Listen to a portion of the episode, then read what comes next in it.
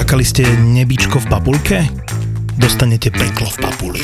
Je kopec slov, ktoré by nemali ľudia používať, keď dojdu jesť. Napríklad. Napríklad, e, kedy to bude, alebo ja Ty neviem. kokos, to- Ponáhlame sa. Ty kokos dojde týpek na jedlo, hovoríš také, že dobrý deň, ponáhlame sa. Na Kop, nožík do krku. Vypadni preč. Čo, Ale- tam, čo tam robíš, ty kokos, Alebo ne? poviem meno majiteľa hneď prístupe. Á, je tu Jožko. Áno, áno, je, je, je, je tu Pálko, áno, no, my sme ho známi, áno, čo mám pičie, ja robím A pre ja som každého jeho, a ešte rovnako. mi stále nedal výplatu.